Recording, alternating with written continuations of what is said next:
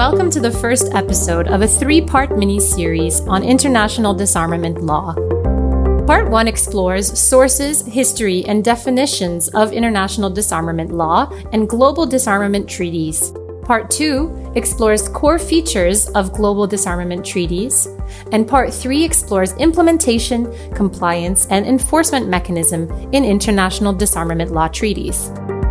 In this mini series, we have the pleasure of conversing with Dr. Stuart Casey Maslen on the topic of international disarmament law.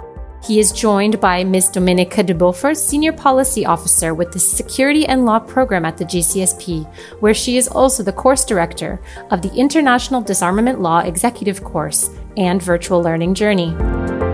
Dr. Stuart Casey Maslen is an academic specializing in the use of force under international law, and he is an associate fellow with the GCSP's Global Fellowship Initiative. He is honorary professor at the University of Pretoria, holding a doctorate in international humanitarian law and a master's degree in international human rights law and forensic ballistics. His work on Jus ad bellum, the law on the interstate use of force, was published by Hart in August 2020.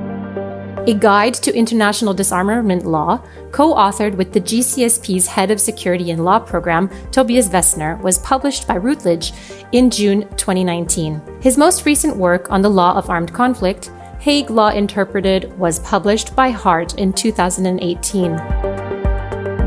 Join Dominika and Stuart for this important mini series.